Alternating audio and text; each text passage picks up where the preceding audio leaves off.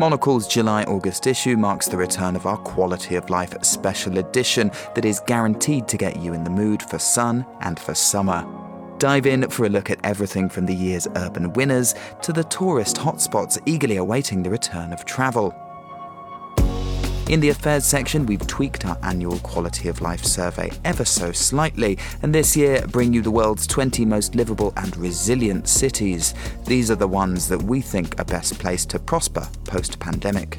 In the business section, we're all about the tasty treats to help you cool off in the hotter months. We profile three artisanal ice cream makers from Portugal, Ireland, and Italy who've got it licked.